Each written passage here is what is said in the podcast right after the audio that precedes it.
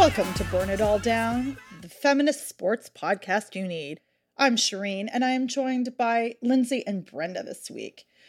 This week on the show, we are going to talk about sports and holidays.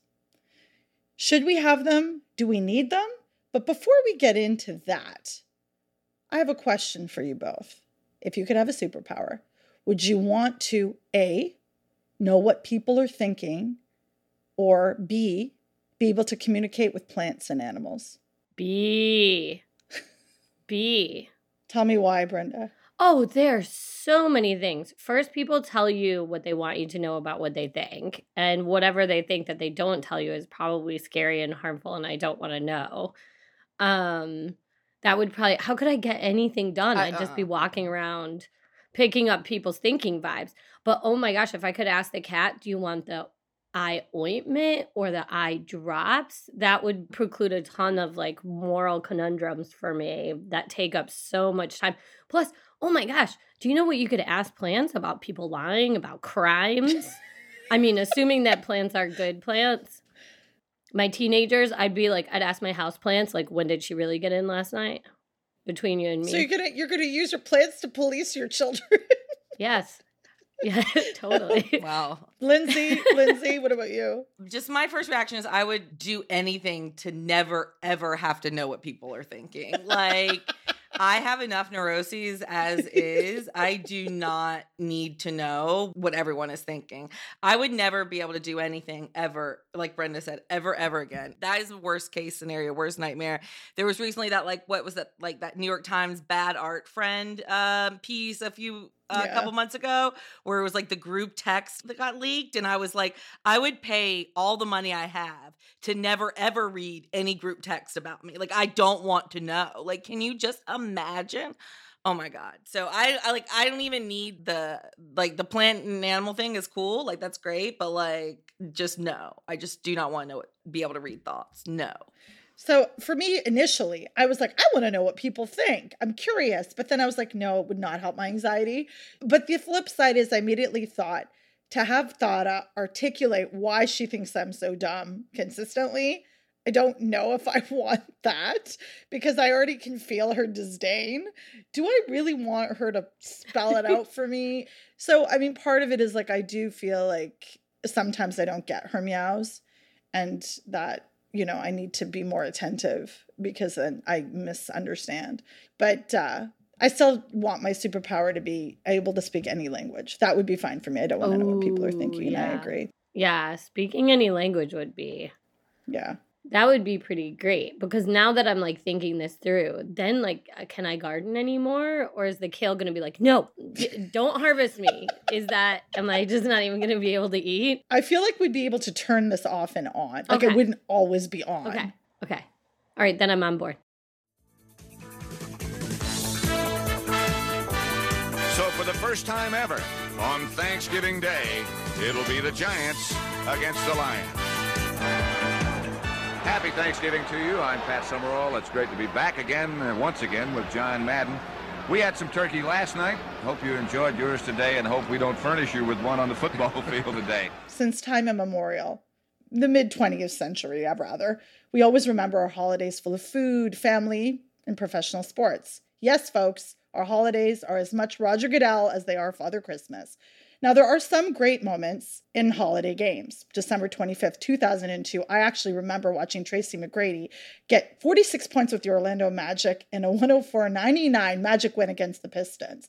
But don't we all remember the epic comeback by the Cavs against the Warriors on Christmas Day 2016 when Cleveland were down 14 points but beat Golden State with Kyrie Irving making a turnaround jumper with 3.4 seconds left to ruin KD's 36 point effort for the Warriors.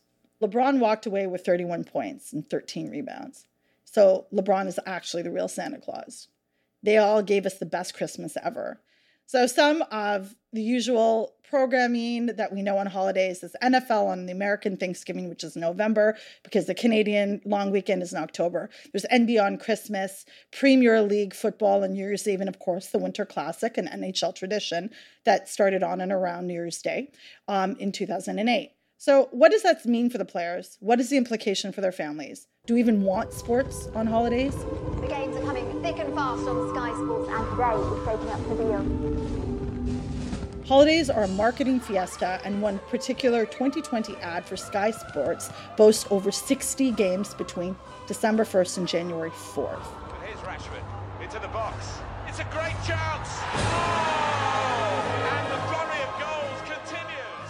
So, we're actually going to get into the weeds of sports on holidays, and we aren't going to go Grinch on you with today's discussion. Brenda? My favorite sports holiday tradition is the Detroit Lions on Thanksgiving. If it's a spectator question, if it's a question about my own personal um experience, I like a turkey trot myself. You know, these run walks that Shireen's giving me a face right now. You can't see that we're recording with video, but she seems to think this is outrageous. Turkey trots. A turkey. You don't trot the turkeys. It's just about being on Thanksgiving and getting out. I don't know. I hate. I am sorry. I hate like laying around all day with my family. I'm sorry, family. I like I like trotting like with them. You know what I mean? I like being with them doing something, you know?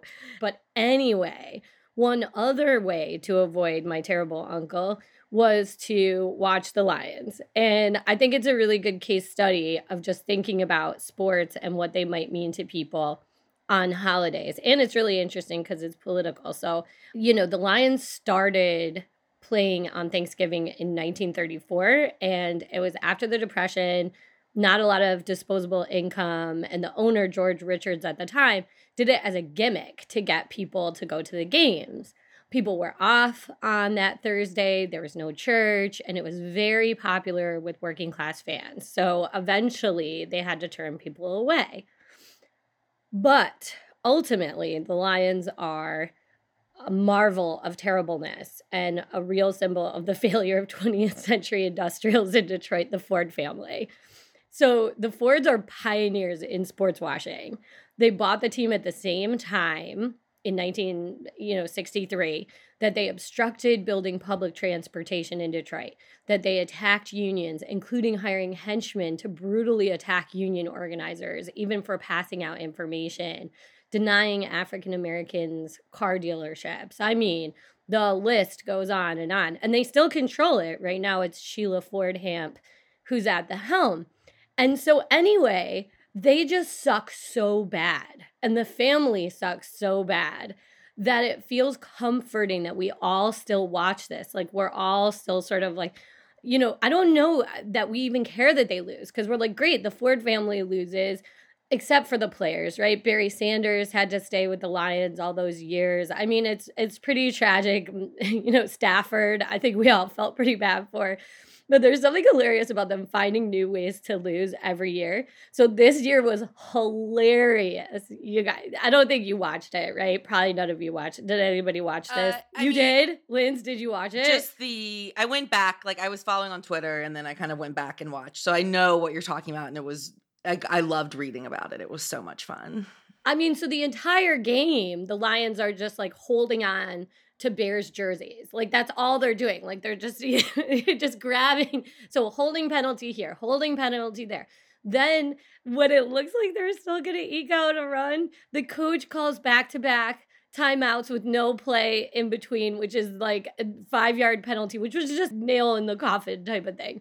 And like all of Detroit just like roared with laughter. Like people weren't even upset. It was just like Twitter, Facebook, like, oh my God, this is the most creative team at losing in the entire world.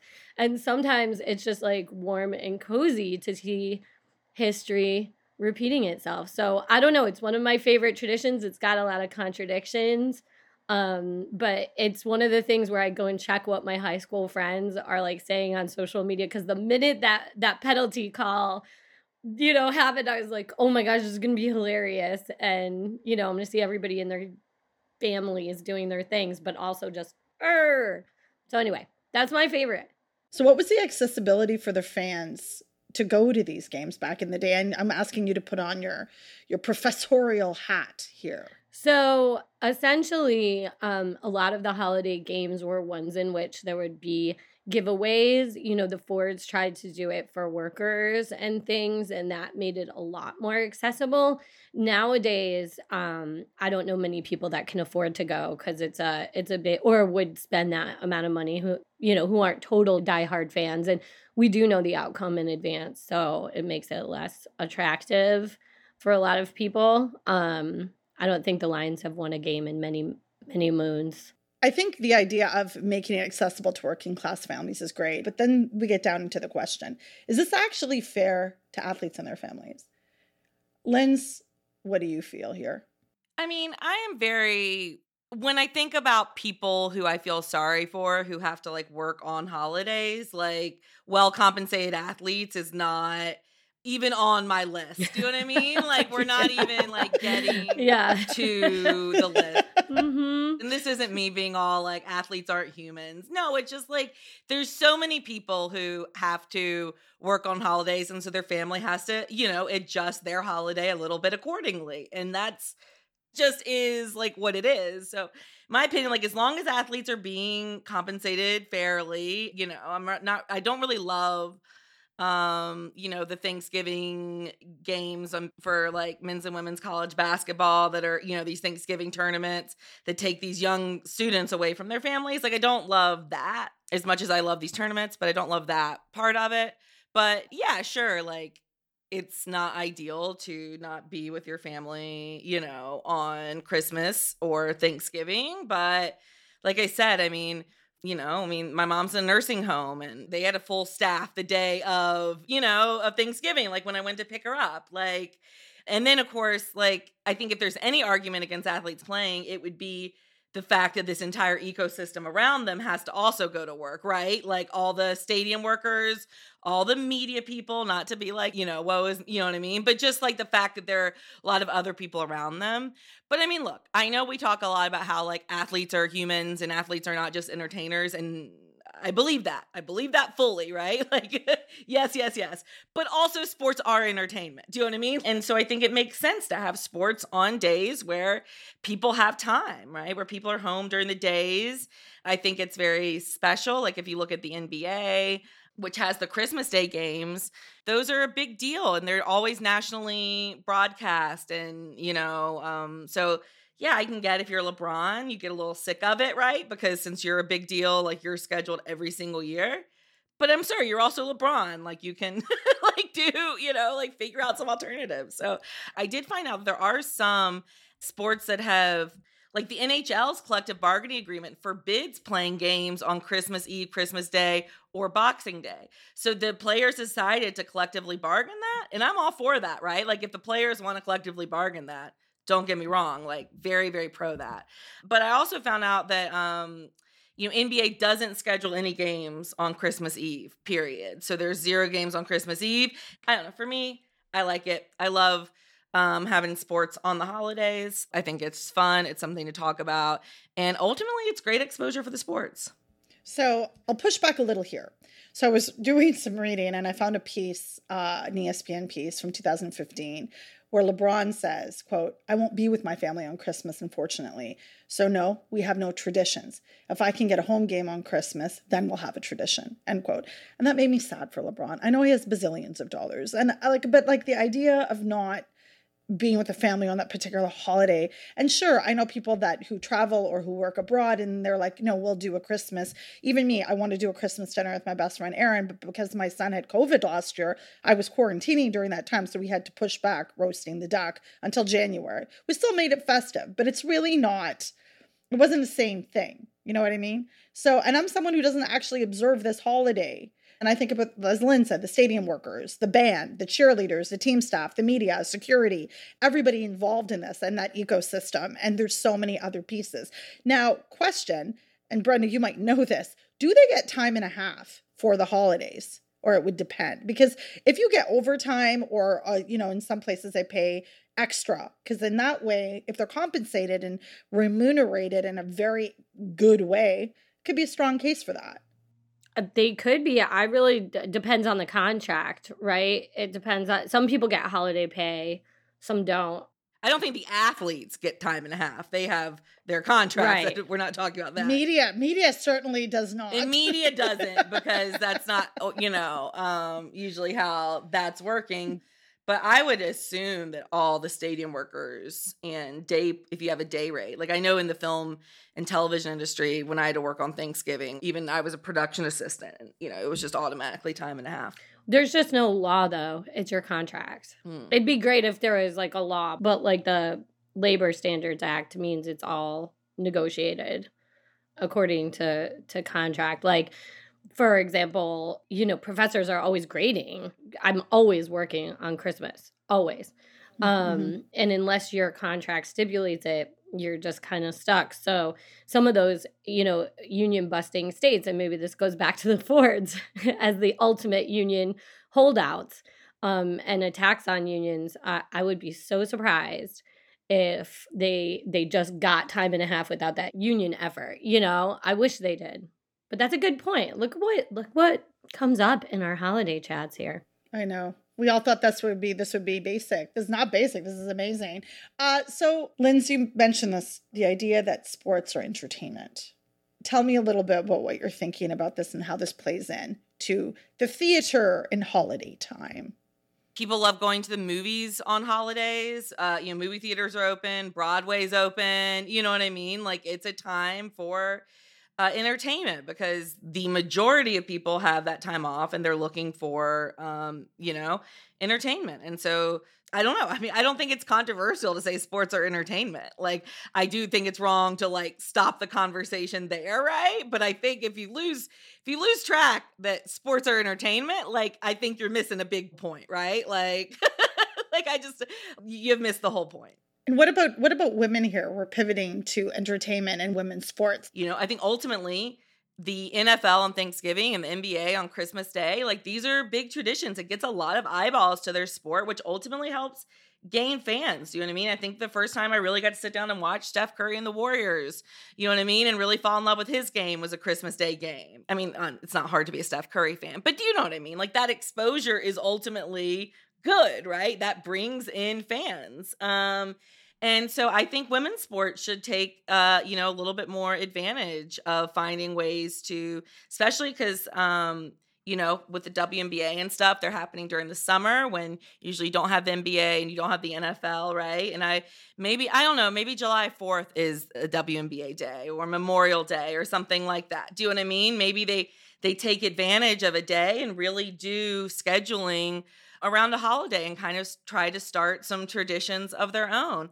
Yes, I understand that for players, you know, it's it's different, but like I said, I mean, ultimately growing the game is good for for everyone, and as long as they are being compensated, like I, I think it's smart for sports to find ways, you know, to be watched. I mean, there's there's actually like a lot of times tennis tournaments um, are held around holidays. So the French Open's usually around Memorial Day. U.S. Open's around Labor Day. Um, it's the summer, Australian summer. Um, there's like a big Australian Day celebration during the Australian Open. And so ultimately, this is good because a lot of people have time off, right, during those times, and they can come watch the sport that's taking place during the day. So there's actually been a lot of controversy with Wimbledon because Wimbledon has traditionally had an off Sunday, a middle Sunday where there's no play. And there's been a lot of outrage because it's like that's very anti working class, right? Like, yes, it's good to give everybody a break. I know media people love it and players love it. But ultimately, like, that's a day where a lot of people don't have to work, where you're saying, like, you can only come to our tournament basically if you can get time off during the weekday, which we know is not accessible to everyone. So, like I said, I mean, I'm big on utilizing times where more people are free and able to watch your sport and playing then because you are ultimately competing for those entertainment eyeballs. And that's just the reality of it. Yeah, I love this idea about the July 4th for the WNBA. I think that is actually a fantastic idea. And just on that point, this got me thinking about like the the traditional holidays that we talk about are you know rooted in Judeo-Christian traditions and Christian traditions and settler traditions. So what about faith and other faith day holidays? And Brenda, Could you explain like the history of Jewish athletes or if there's any case examples of that? Well, yeah, I mean, for the most part, the majority of of Jewish professional athletes are non-observant, so it doesn't come up as often, maybe as you know Ramadan. I I, I don't know. That would be an interesting question. The most famous holiday or the most observed is Yom Kippur, which usually comes September October.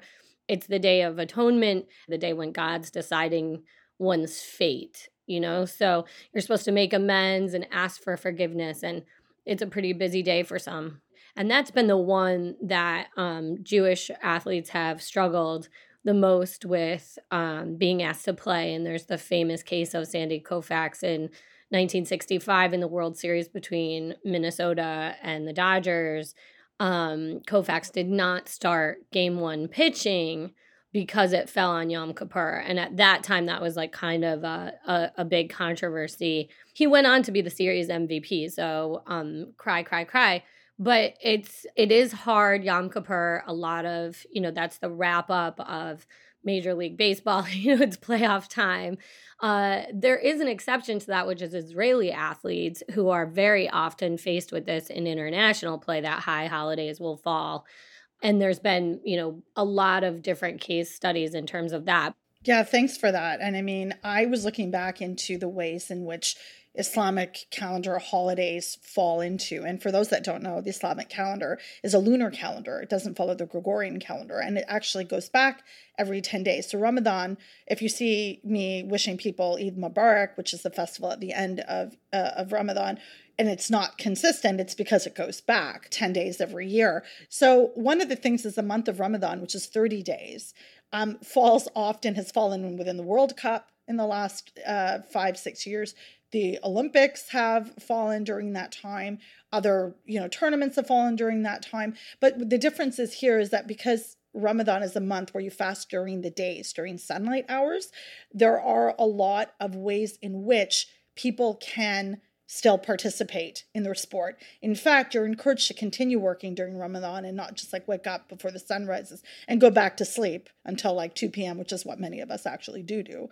In fact, famously, Hakeem Olajuwon played through with the Houston Rockets, played through and won a championship, NBA championship while he was fasting. And every year, sorry, every World Cup, the last couple, people have been like, oh my goodness, there's this big furor about, well, Mo Salah do well. And what about the Algerian team, you know, Riyad Mahrez? And what about Sadio Mane? And what about, you know, all the Muslim players? And what's going to happen to the World Cup if they're fasting? Okay, well, let me explain something. And I went through to find a bunch of articles on Ramadan and fasting and, you know, what that means. Um, and actually, I wrote most of them. so, one of the things was I had interviewed like for BuzzFeed a couple years ago 17 athletes, one of whom is Nadia Nadim, who I love, and the different ways in which they observe. But I also want to add this caveat: there's exceptions for fasting. If you're traveling, you don't have to fast because you're in travel. And there's a lot of exceptions and accommodations made for that. You have to make up for it later. But some cho- may choose not to because most athletes that are Muslim or live in Muslim majority countries travel for somewhere for the World Cup, like most of them do. So, and at the end for Eid, there's one Eid at the end of Ramadan and then another Eid uh, a couple months later. You go for prayers which are not mandatory they're considered a gift. And if you can participate, that's amazing. And if you can't, you go to work, you do what you have to do, and you celebrate later. So it doesn't actually infringe with this. I mean, most people do like to celebrate with their families and their communities on Eid. And I see that. But I mean, you know, if someone had told me to go to like Nou Camp on Eid, I'd go. 100% I'd go, especially to see Xavi. So that's just a little bit of a rundown. Yeah, I went there, Brenda. Xavi's back. Uh, so, should we cancel sports on major holidays? Lindsay? No. but I am pro making sure that all stadium workers and contract workers are paid time and a half. That would be my only caveat. But no, I love sports on holidays. Keep them. Bren? Keep them. More. More of them. Give me, you know, give me more sports. Just saying this is going to come up again because next Thanksgiving we will be watching the World Cup in Qatar. Oh wow, yeah. I mean, I'm gonna go against the grain here and just be like, I want LeBron to have family traditions. I want, I want him to have Christmas memories. I want him to have that. Lindsay's face right now is like he can cry into his bags of money. And it's not even that. It's just like he can. I know he has that quote, but I guarantee you he has Christmas traditions with his family. Like they might not all happen on the 25th, but 100% LeBron has holiday traditions with his family. Uh, I bet if I go to Instagram right now, I will find some matching pajamas somewhere on there. um, so maybe some sports days should be holidays. Let's let's flip this just to wrap up. I think that maybe the Women's World Cup final should be a holiday for everybody. The WNBA final, I think that should be a holiday. Actually, everybody get prepped and ready. I mean, people should actually think about this. And lastly, Halloween games should be in full costume. At least the walk-ins. At least the walk-ins. Agree. Hard agree. I don't know. Like, I don't want to think about the athletes. Like, might not be able to, but the coaches. Like, if you're not actually playing, yes, you should be in costume, and you should be in costume all the time when you're not. Like the warm-ups, you know what I mean, that they put on on the sidelines should have like bunny ears or something. Do you know what I mean? Like, let's just go all out. At least ears. Come on. At least give yourself some ears.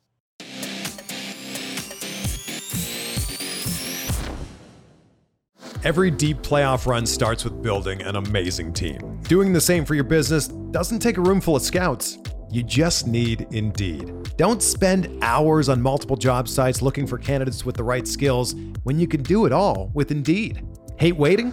Indeed's US data shows over 80% of Indeed employers find quality candidates whose resumes on Indeed matches their job description the moment they sponsor a job. Something I love about Indeed is that it makes hiring all in one place so easy because with virtual interviews, Indeed saves you time. You can message, schedule, and interview top talent all in one place. Indeed knows that when you're growing your business, you have to make every dollar count. That's why when you sponsor a job, you only pay for quality applications from resumes in our database matching your job description. Visit Indeed.com slash BlueWire to start hiring today. Just go to Indeed.com slash BlueWire. That's Indeed.com slash BlueWire. Terms and conditions apply. Cost per application pricing not available for everyone. Need to hire? You need Indeed.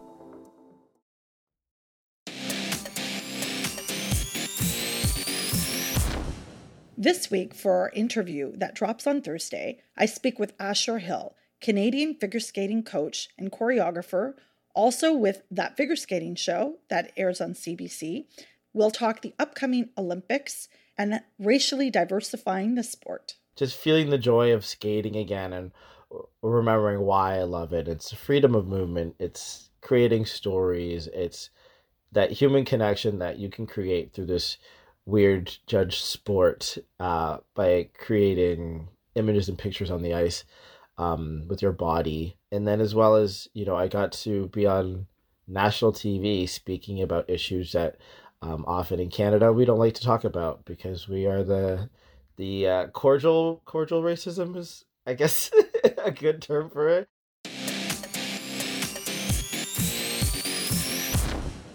Moving on to everyone's favorite segment, the burn pile.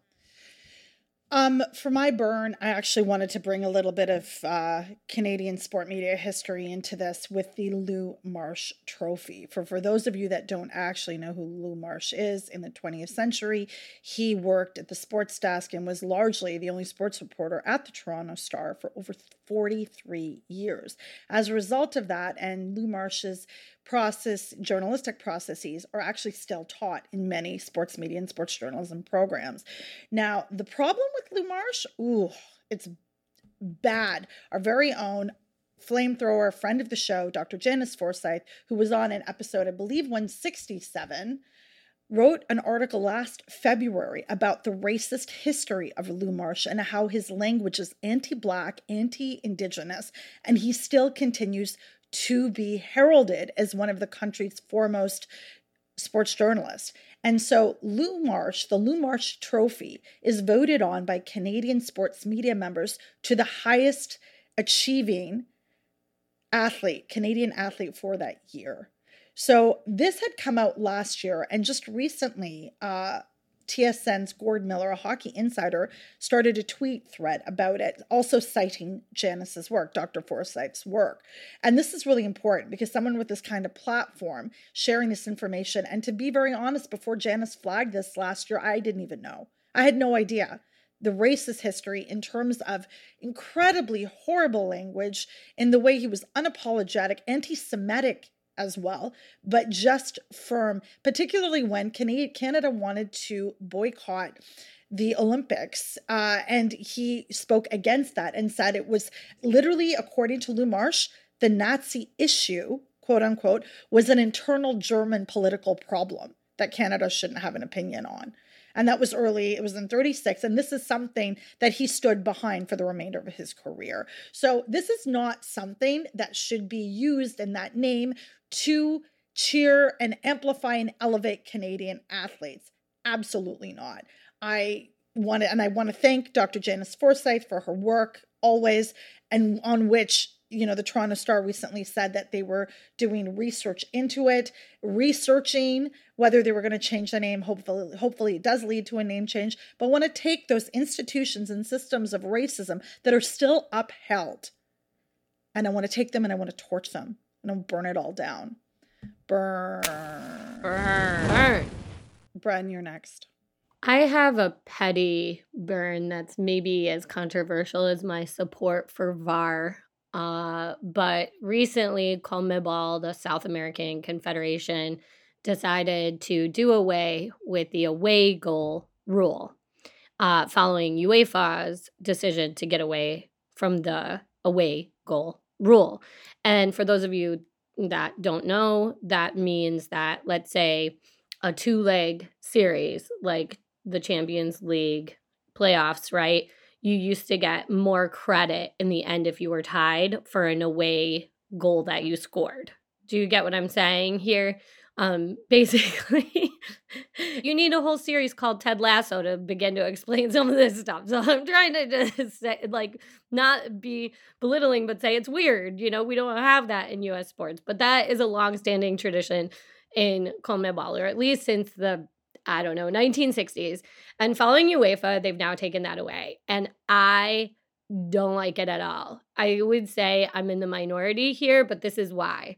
What it says to me their logic is away goals that there's not a big difference. It's not that hard to score a goal when you're away. And I think that's some bullshit to the fans who try to make it very hard for visiting teams to score. I think it's opening the path for less interest in holding tournaments in the domestic stadiums where they should be and instead saying, oh, let's go have it in Paris or Monaco or I don't know, wherever the hell they're going to have it, instead of having to have it at the home stadium, sometimes of regional and less visited places.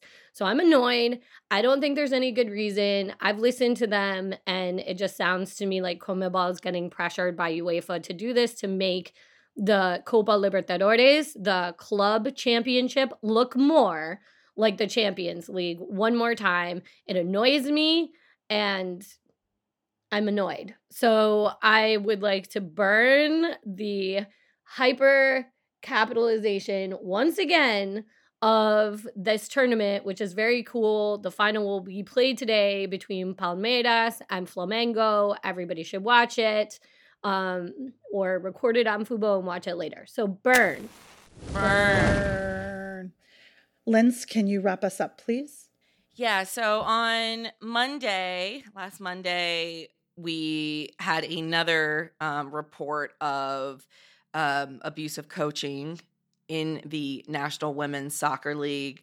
Uh, this report came just a day or less than two days after the final, where the Washington Spirit beat the Chicago Red Stars early, early Monday morning slash late Sunday night, uh, the Red Stars announced in a cryptic email that Rory Dames had resigned. I think everyone's spidey senses immediately um, leapt into gear. And that Monday afternoon, Molly Hensley Clancy, who's just done such great work at the Washington Post, reported that um, for years, players have been reporting abuse by Rory Dames and the Chicago Red Stars. And yet nothing was done, not by the Red Stars ownership, who did know about one of the investigations, and not by US Soccer, who this was specifically reported to um, as far back as 2014.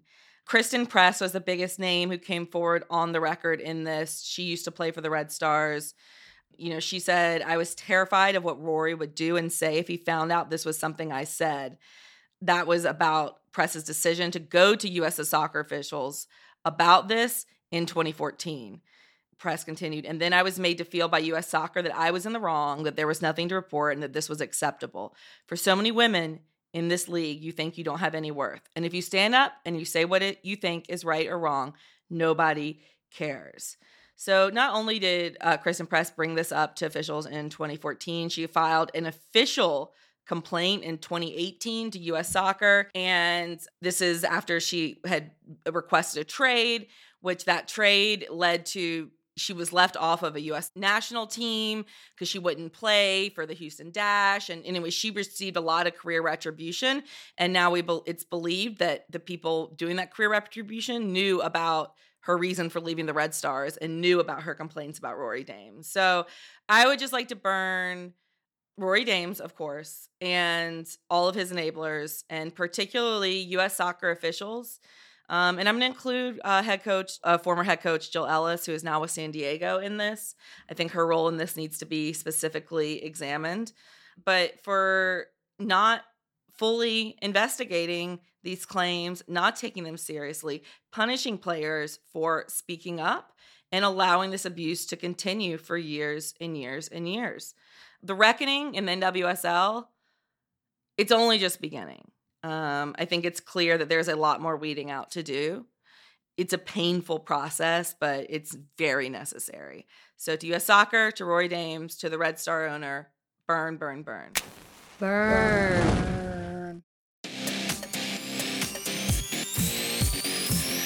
After all that burning, we want to raise some amazing people for Torchbearers of the Week. Lindsay, who was our bright light down under? That was the crowd at the Matildas game. There were 36,109 fans to watch the Matildas take on the USA, which beat a record set in 2000. USA won the match 3 nothing, but great to see that crowd support as we're getting closer to that World Cup. Our high rising flame this week. Congrats to Allison Désir, friend of the show, named by Women's Running as a Power Woman of 2021. We love you, Allison. And check out our conversation with Allison in episode 158 and interview 172. Brenda, who was our lightning rod?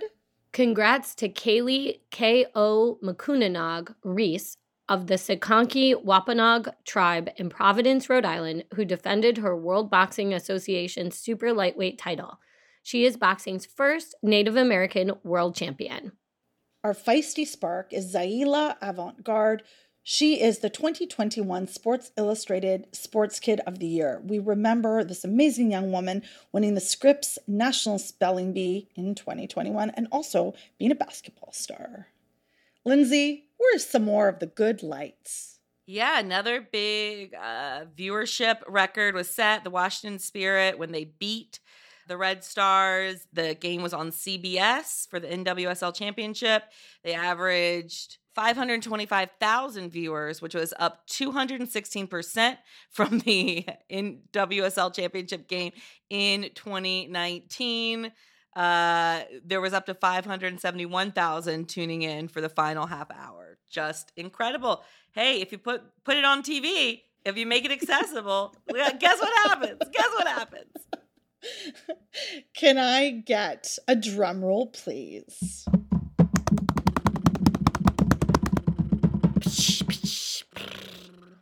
The torchbearer of the week is the Mexican women's national soccer team who beat the reigning Olympic champions, Team Canada, in the first match out of two in the CONCACAF division. Congratulations to Tricolor Femenina, and you know, can't wait to see more from this incredible team. Lindsay, tell me what's good. Well, you know, after not being able to do holiday traditions last year because the pandemic, thanks to vaccines, vaccines are what's good, I guess, because, you know, was able to gather with my family for Thanksgiving and do one half of Thanksgiving with my mom's family and then the other half of the day with my dad's family. Ate so, so much and uh, it was just wonderful. It was great to see my cousins. We've had a lot of a lot of pandemic babies, a lot of pandemic babies, uh, and got to see all of them. And it was a beautiful day here in North Carolina. So that that was just wonderful. Um, I had really missed the you know big family gatherings for holidays. I had really missed that. Um, and also, you know, I went on this trip to Sonoma to wine country a few weeks ago uh, as you guys heard about, and all of my shipments of wine have been coming in. So I have so much good wine, and it's gonna it's a real test for me to not just like have like a bottle a night, honestly. like it's really easy to go through a bottle if you just have, you know, if you start early and just like have a glass at a time, you know. But it's good. It is delicious. So come on over. If anyone wants to come on over, I got a glass for you. Lindsay, what's your favorite wine? Oh, I don't I don't have a good answer for that. Um I just my big answer is just dry wines. Like I love dry whether it's red or it's white. I love a, a dry red. Um actually one of my favorites. I haven't tasted yet since it got in. I just got in yesterday, but there's a sparkling red that one of the vineyards did. Um and I'm really excited to get to pop that out cuz like what feels more Christmassy than a sparkling red wine? Hello. Man, that's exciting. Brenda? Um, we weren't gonna get through this show without a mention of Formiga, Yes. right? nobody nobody thought that. No. Nobody actually No. thought that. Her last game, she bid adieu to the um, Brazilian national women's team this past week uh, in Manaus in a friendly. Uh, came on in the 78th minute, but the cute story, and you can find it on Twitter, is that her mom has a real phobia about flying. I um, share that with her. So Dona Celesta had actually never seen Formiga play live because she's always played in France, you know, had to do her professional career abroad. And uh, so she flew to Manaus and it was really touching and they were hugging and it was just a very heartwarming story um and scene so if you're feeling you know down on the world you can look it up i also had um i'm very grateful for having vaccines and tests and we had a, a gathering it wasn't huge but a nice thanksgiving and um yeah so that was it was really nice um all of those things and i did get a little turkey trot in I love that. Um, you're so cute, Brenda. Um, I haven't been on the show in a couple weeks because I was busy doing all kinds of things, and one of them was convocating. and- graduating Um, it was beautiful. Uh, one of my friends called it my Oscar week, and I really truly felt it. I had a prom with my with my class, who I love, and my cohort husband Winston, and we went, and it was lovely. And some of my classmates I actually never met in person before because my program was online. So we actually went for dinner at this beautiful restaurant. We went to a um, a dive bar in a, in Koreatown and did karaoke, and then we ended up in the village in Toronto and went to a drag show, which was pretty amazing. what did you karaoke the people want to know Oh God, you know me. I did "Beauty and the Beat" by Justin Bieber.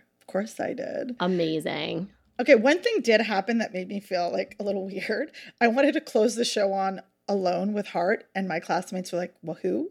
And I was like, that was the only time the entire year that I felt really old. I'm like, how do you not know who Ann and Nancy Wilson? are? How do you not know that? Did nobody Hmm. watch Glee? Like Kristin Chenoweth sang it with what's his name? Will Schuester. Anyways, why am I going down this? Um, so that was amazing. And then I came home on the day of my convocation, which was online, and I bought my Nespresso advent calendar that I'm so excited about. I've never had an adult advent calendar. I've never had one as a child, but this, I'm like, listen, I don't celebrate Christmas, but adult advent calendars will connect all of humanity. I believe in this. Last thing I would be remiss if I didn't mention Justin Beaver. Justin Beaver is my first holiday decor. He is a light up beaver. And what I love about this is that he's adorable and it's like Canadian and I can keep him outside to like April when winter's over, or like May sometimes.